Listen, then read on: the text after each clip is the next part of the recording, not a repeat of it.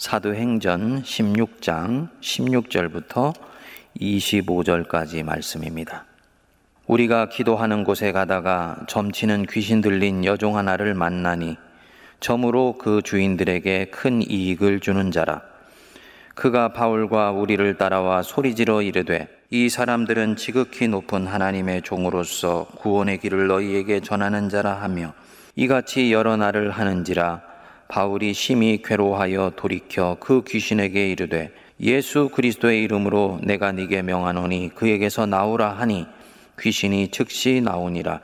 여종의 주인들은 자기 수익의 소망이 끊어진 것을 보고 바울과 신라를 붙잡아 장터로 관리들에게 끌어갔다가 상관들 앞에 데리고 가서 말하되 이 사람들이 유대인인데 우리 성을 심히 요란하게 하여 로마 사람인 우리가 받지도 못하고 행하지도 못할 풍속을 전한다 하거늘. 무리가 일제히 일어나 고발하니 상관들이 옷을 찢어 벗기고 매로 치라 하여 많이 친 후에 옥에 가두고 간수에게 명하여 든든히 지키라 하니 그가 이러한 명령을 받아 그들을 깊은 옥에 가두고 그 발을 착고에 든든히 채웠더니 한밤중에 바울과 신라가 기도하고 하나님을 찬송함에 죄수들이 듣더라. 아멘. 한 성도가 목회자를 찾아와서 상담을 했습니다. 목사님, 저는 지난 1년 전에 한 회사에 취직을 했습니다. 오랫동안 다니고 싶었던 회사였고, 그래서 기도도 많이 했습니다. 다른 두 회사도 함께 합격 통지를 받았지만, 이 회사에 가게 되었습니다. 내가 가지고 있는 은사와 재능을 마음껏 발휘할 수 있는 곳이라고 보았기 때문입니다. 그런데 지난 1년간 괴팍한 직장 상사 때문에 너무너무나 고생을 많이 했습니다. 어떻게 해야 될까요? 지금도 기회가 있는데 다른 직장으로 옮겨야 될까요? 아니면 계속 여기에 있는 것이 좋은지요? 믿음을 실어서 이곳에 왔기 때문에 제 마음대로 결정하고 싶지 않습니다. 하나님은 무엇을 원하실까요? 이렇게 목사에게 상담을 했습니다. 신실한 성도이지요. 직장을 선택하고 옮기는 것도 하나님이 기뻐하시는 방향으로 결정하고 싶다. 그것은 알아서 하는 것 아닌가? 라고 생각을 하실 수도 있습니다만, 신앙이 어느 정도 성장해서 나는 예수님을 신실하게 따라가고 싶다 라고 생각하는 분이라면 조금이라도 하나님께 영광이 되는 방향으로 자기 인생을 살고 싶다면 아마도 그는 당연히 묻게 되는 질문일 것입니다. 우리는 자주 이런 상황에 노출이 됩니다. 객관적인 상황이나 환경이 아주 내게 적대적이어서 그 현장에서 견뎌내기가 만만치가 않다. 이런 전염병이 불어닥친 상황 가운데서도 답답하고 혼란스럽지요. 이런 이로 이러해서 내게 자주 근심과 불안과 초조함이 밀려온다. 이런 때는 객관적인 환경도 긍정적이지 않습니다만 내적으로도 대단히 어둡고 혼란스럽습니다. 어둡다는 말은 빛이 보이지 않고 소망이 보이지 않는다는 뜻이고요. 혼란스럽다는 말은 내 안에 너무나 많은 생각이 스쳐 지나가서 마음의 중심을 잡기가 쉽지 않다는 뜻입니다. 특히 이 앞에 있었던 성도처럼 충분히 기도하고 인도하심을 따라 지금 이 자리에 왔다고 생각했는데 내가 원하는 대로 상황이 전개되지 않을 때는 더욱더 마음이 불편합니다. 어떻게 하면 이런 상황들을 주님 뜻대로 살아갈 수 있을까? 할 수만 있다면 벗어나고 싶은데 어떻게 해야 되는 것인가? 영적으로는 이런 시기를 영적 낙담의 시기다 라고 말을 합니다. 세상에 빛과 어둠이 있고 바닷가에 밀물과 썰물이 있듯이 인생에 있어서도 은혜의 밀물이 내 삶 속으로 한껏 밀려 들어오는 위로의 시기가 있는가 하면 그 은혜가 어느 날 썰물처럼 빠져나가고 비어있는 갯벌만 멍하니 바라보게 되는 그런 낙심하는 시기가 있습니다. 오늘은 이런 시기를 우리가 어떻게 이겨나가야 될 것이며 어떻게 하나님의 뜻 안에서 살아갈 수 있는지에 대해서 한번 살펴봅니다. 첫 번째로 이런 영적 낙담의 시기에는 여태까지 있었던 궤도와 방향을 절대로 바꾸면 안 됩니다. 특히 평안과 위로의 시기에 결정했던 것을 번복하거나 이 상황을 타개해 보겠다고 그 자리를 벗어나려는 어떤 결정을 하면 안 됩니다. 영적인 낙담의 시기에 공통적으로 찾아오는 무드가 있어요. 불안, 좌절, 염려, 걱정, 초조함, 두려움, 또 공격적으로는 반항, 교만, 처지게 됐을 때는 게으름, 이런 것들이 찾아옵니다. 지금 내 삶이 꼬여서 이대로 있으면 안 될 것 같다는 생각이 들을 때 찾아오는 마음입니다. 현실을 수용하고 싶지 않고 할 수만 있다면 밀어내고 싶을 때 찾아오는 마음들입니다. 이때는 자기 자신에 대해서는 말할 것도 없고 하나님에 대해서도 신뢰하는 마음이 들지를 않습니다. 그리고 이 마음들은 빨리 내게 뭔가를 결정하도록 촉구합니다. 이 낙심되는 상황을 할 수만 있다면 주도적이고 주체적으로 벗어나고 싶은 것입니다. 그런데 성도님들, 바로 내 안에 이런 동기로 찾아오는 이 생각 자체가 원수가 넣어주는 생각이라는 것을 꼭 기억하시기 바랍니다. 아무리 좋은 논리로 그럴싸하게 말해도 이것에는 반응하면 안 됩니다. 특히 이전에 결정했던 것에 대해서는 더욱 충실해야 합니다. 이것이 영적인 것입니다. 이스라엘 백성들이 모세의 인도로 출애굽하여서 가나안 땅을 들어가게 됐는데 그 사이에 광야로 들어오게 되었지요. 한 번도 살아보지 않은 낯선 환경입니다. 보이는 것은 모래 언덕뿐이고 만나와 메추라기밖에 먹을 것이 없으니 이들이 얼마나 고통스러웠겠습니까? 하나님이 인도하셔서 여기에 와 있다는 것을 이들은 압니다. 하지만 이들에게는 그 사실이 더 이상 중요하지 않습니다. 중요한 것은 여기를 어떻게 빨리 벗어날 수 있는가 이것뿐입니다. 그래서 이들은 뭔가를 빨리 결정하려고 합니다. 모세를 재촉하기도 하고 그에게 거역하기도 하고 심지어는 자신들의 결정을 번복하여서 애굽으로 다시 돌아가자고 합니다. 그런데 이들의 이런 마음은 문제를 해결하는데 전혀 도움이 안 됩니다. 만일에 정말 이들이 외국으로 실제 돌아가게 되었다면 어떻게 되었을까요? 우리가 흔히 이런 영적 낙심의 시기에서 어느 있었던 곳으로 다시 되돌리려고 했을 때 우리가 살펴볼 수 있는 중요한 부분들입니다. 아마도 바로는 이들을 이전보다도 더욱더 혹독하게 대하기 시작하겠지요. 하지만 이들은 더 이상 하나님께 부르짖을 면목이 없습니다. 생이 완전히 미로에 빠지는 것입니다. 어떻게 해야 되겠습니까? 견뎌야 합니다. 그렇게 견디면서 살아내어질 수 있도록 기다려야 됩니다. 그리고 시간이 지나면은 견디기 시작하고 그 다음에는 살아내지기 시작하면서 내적인 자유함이 찾아옵니다. 내적인 자유함이 찾아오게 되면 빨리 벗어나고 싶다는 이 마음이 내려놓아졌기 때문에 이렇게 되어도 좋고 저렇게 되어도 좋다. 하나님께 진정 영광이 되는 것이면 나는 그것으로 충분하다. 이런 마음이 들 때 그는 비로소 무엇인가를 결정할 수 있는 상황 속으로 들어와 있는 것입니다. 그때 결정을 하는 것이 하나님의 뜻에 맞게 결정하는 상황이 됩니다. 그러니까 아까 이 서두에 말씀드렸던 이 성도는 지금 그 마음 상태로는 어떤 결정도 내리면은 안 됩니다. 만일에 그 어떤 사람이 그저 세상에서 살아남는 데 관심이 있고 인간적으로 성공하는 데 더 큰 관심이 가 있다면 그는 자기 마음대로 결정하면 됩니다. 누군가에게 물을 필요가 없어요.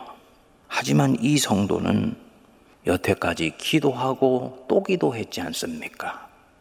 그리고 바로 거기에 갔지 않습니까? 왜 기도했습니까? 하나님께서 내게 주신 인생의 가능성을 온전히 꽃피워서 조금이라도 더 하나님께 영광되는 삶을 살고 싶어서 기도하고 믿음을 실어 거기에 온 것 아닙니까? 그러면 당분간 내가 원하는 대로 상황이 전개되지 않는다고 해서 그 자리를 떨치고 나올 생각하면 안 되는 것이지요. 그는 지금 거기서 견뎌야 하는 것입니다. 광야 속에서 견디는 것과 똑같습니다. 둘째로 이 영적 낙심의 시기를 이길 수 있는 은총을 하나님께서는 반드시 남겨두셨습니다. 이것을 믿어야 합니다.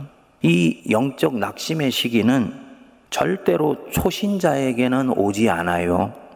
초신자에게는 이런 영적인 낙심을 이길 힘이 없다는 것을 우리 하나님 아시기 때문입니다. 그래서 허용해 주시지 않습니다. 믿음이 약할 때는 그저 사랑해 주십니다.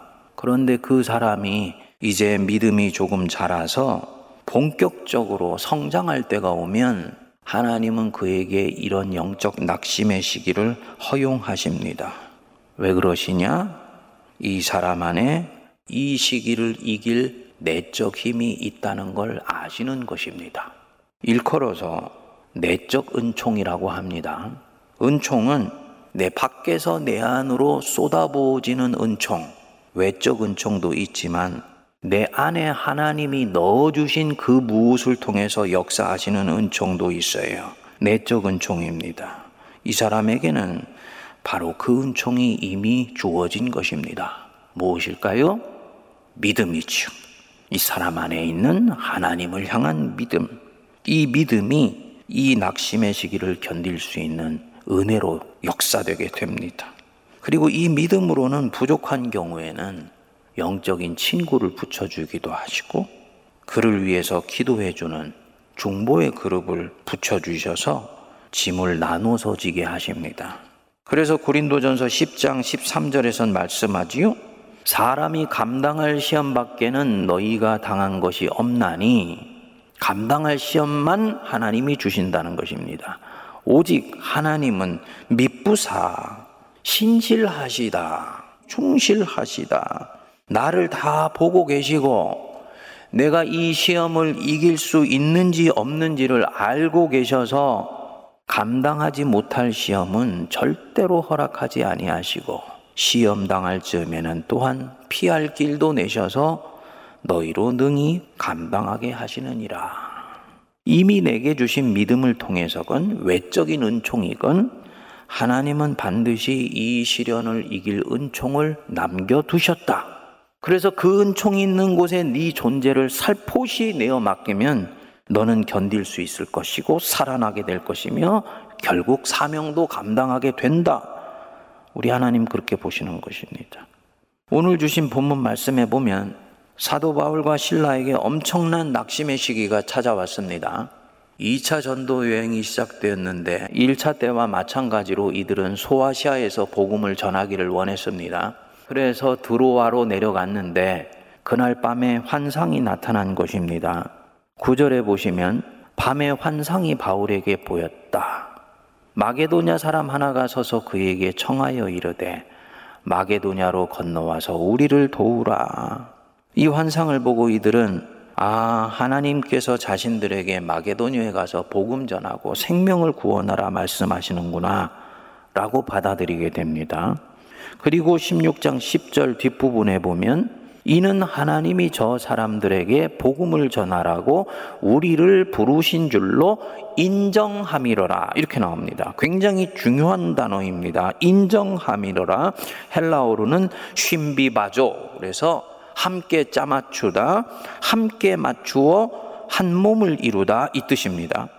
그러니까 환상을 보고 무조건 하나님의 명령으로 받아들인 것이 아니고 이 계시에 이 바울과 신라 자신들의 구원받은 이성적 판단을 결합하여서 결론을 내렸다는 거지요. 아, 하나님이 환상을 통해 지금 우리로 저 마게도냐로 가서 복음을 전하라고 하시는 것이구나.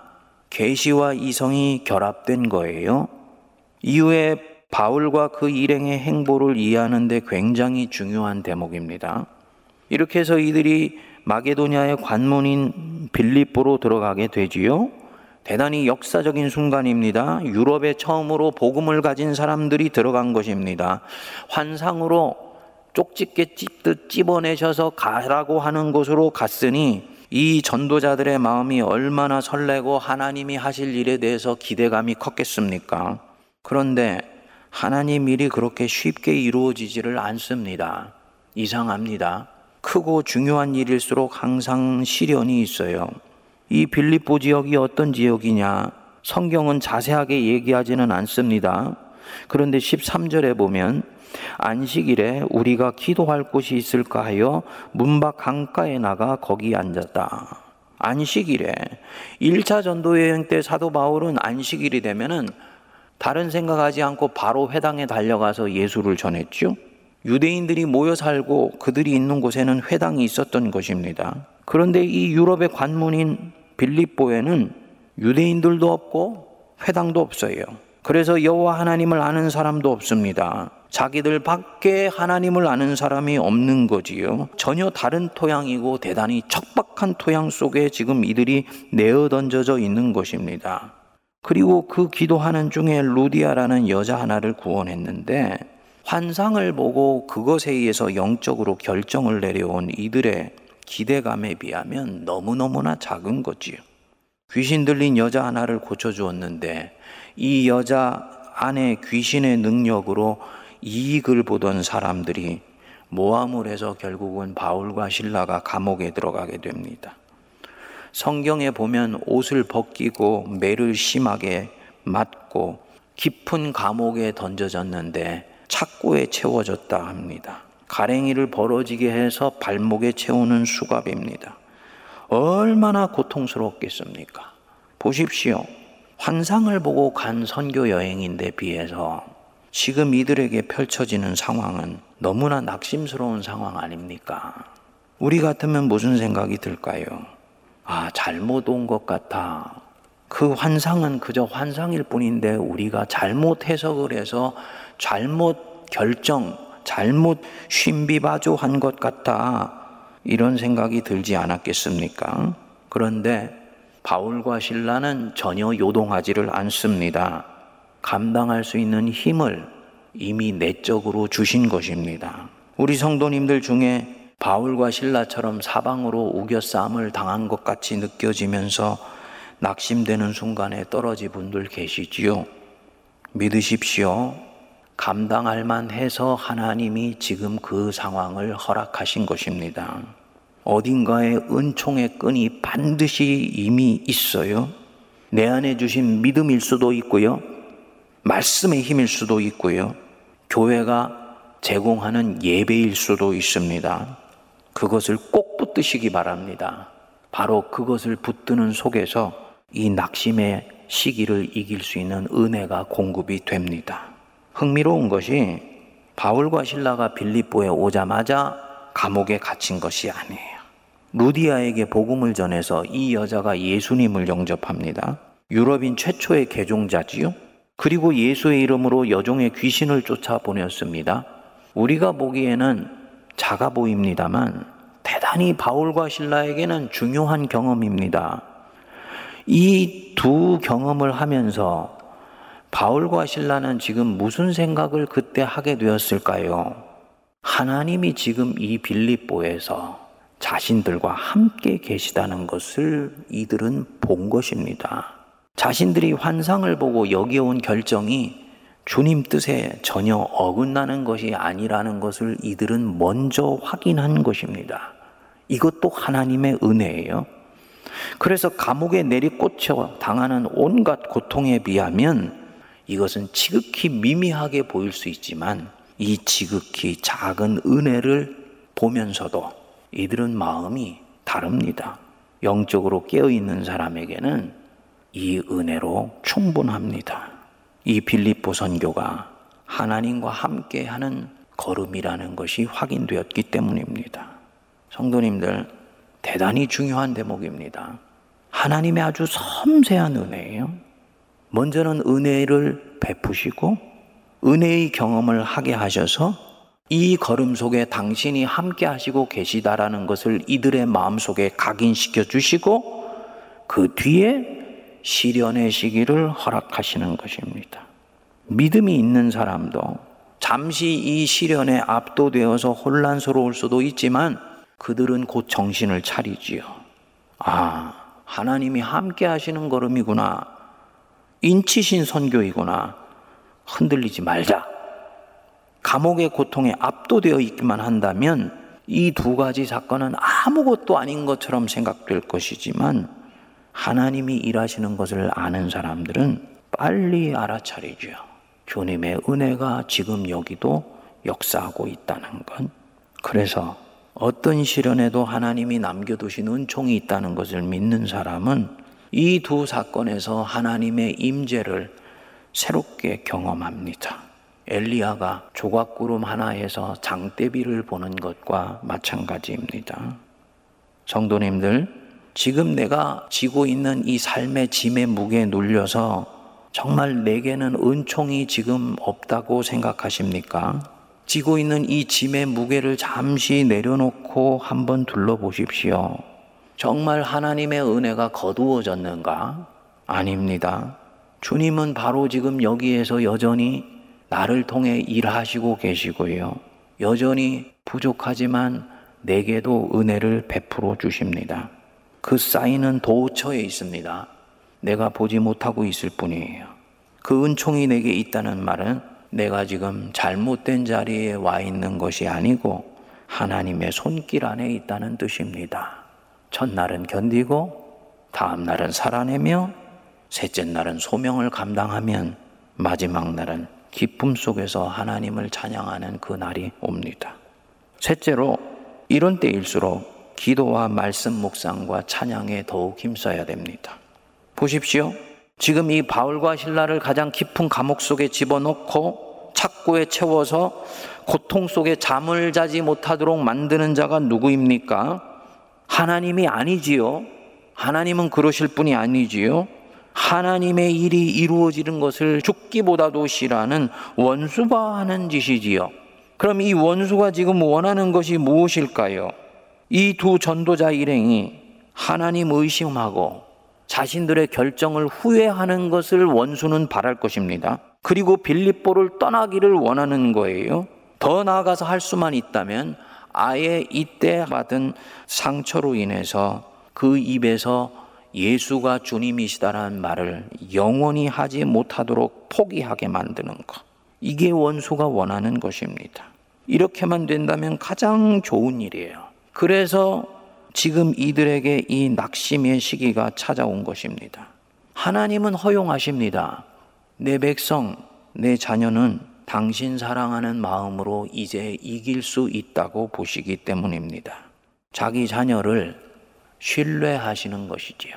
하나님 백성도 하나님을 신뢰하지만 하나님 또한 당신의 자녀를 신뢰합니다.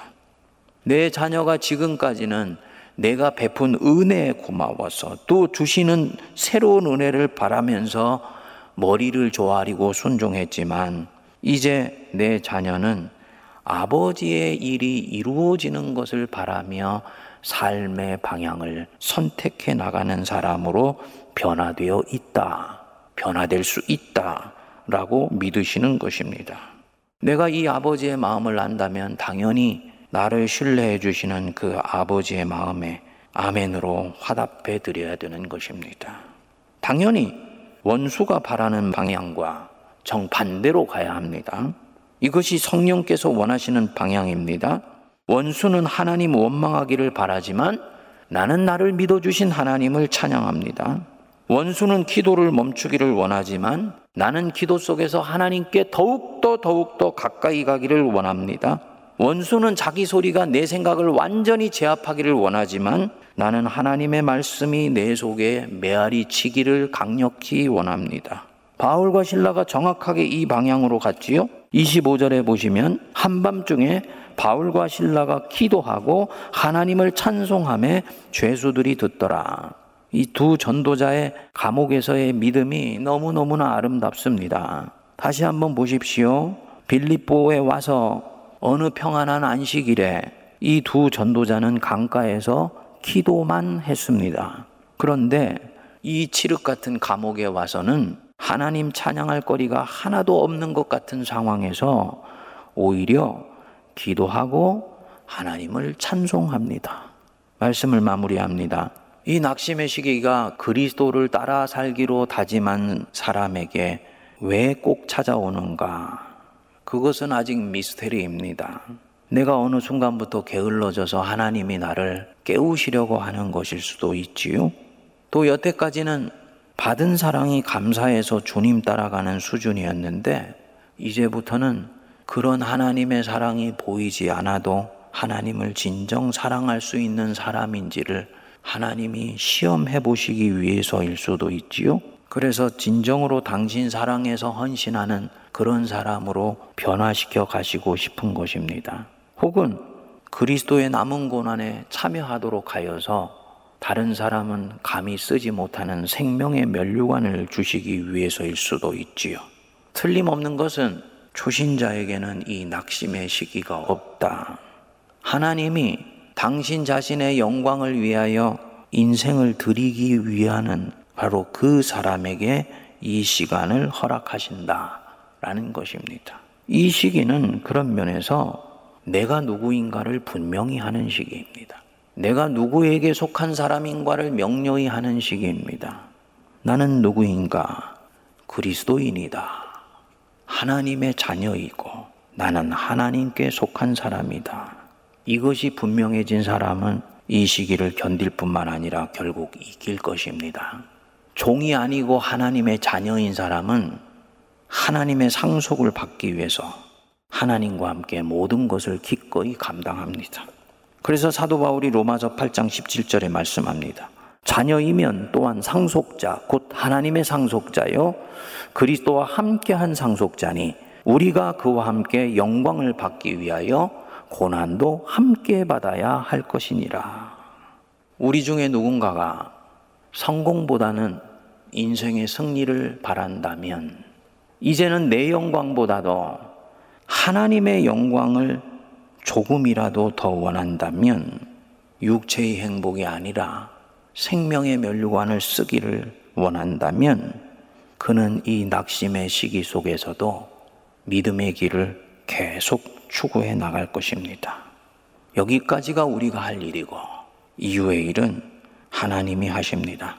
여러분은 바울과 신라가 감옥의 시련 속에서 여태까지의 궤도를 벗어나지 않고 오히려 하나님 찬양하고 기도하며 그분께 신실했을 때 그들 앞에 어떤 일이 펼쳐졌는지 아십니다.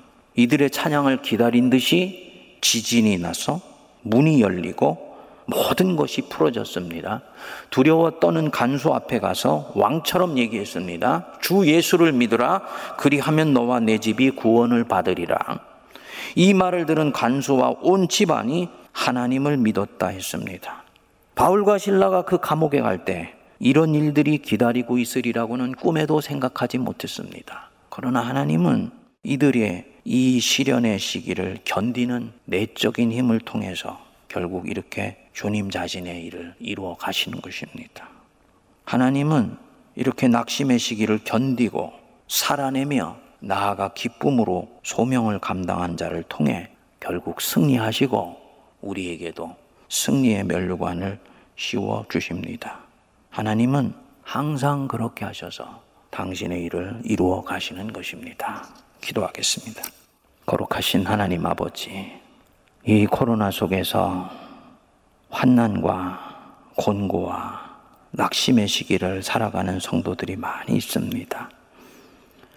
삶의 자리에 찾아가셔서 위로하여 주시되 감당치 못할 시험 허락지 아니하시고 시험 당할 쯤에는 피할 길도 내시는 우리 하나님을 신뢰하게 하여 주시며 이미 믿음을 심어 넣어 주셨기에 이 시험도 오게 된 것을 믿고 하나님 안에서 견디며 견실하며 살아내며 소명을 감당하여 결국 하나님을 찬양하는 인생이 되게 하여 주옵소서. 이를 통하여 하나님의 일이 이루어지게 하여 주옵소서. 예수님 이름으로 기도하옵나이다. 아멘.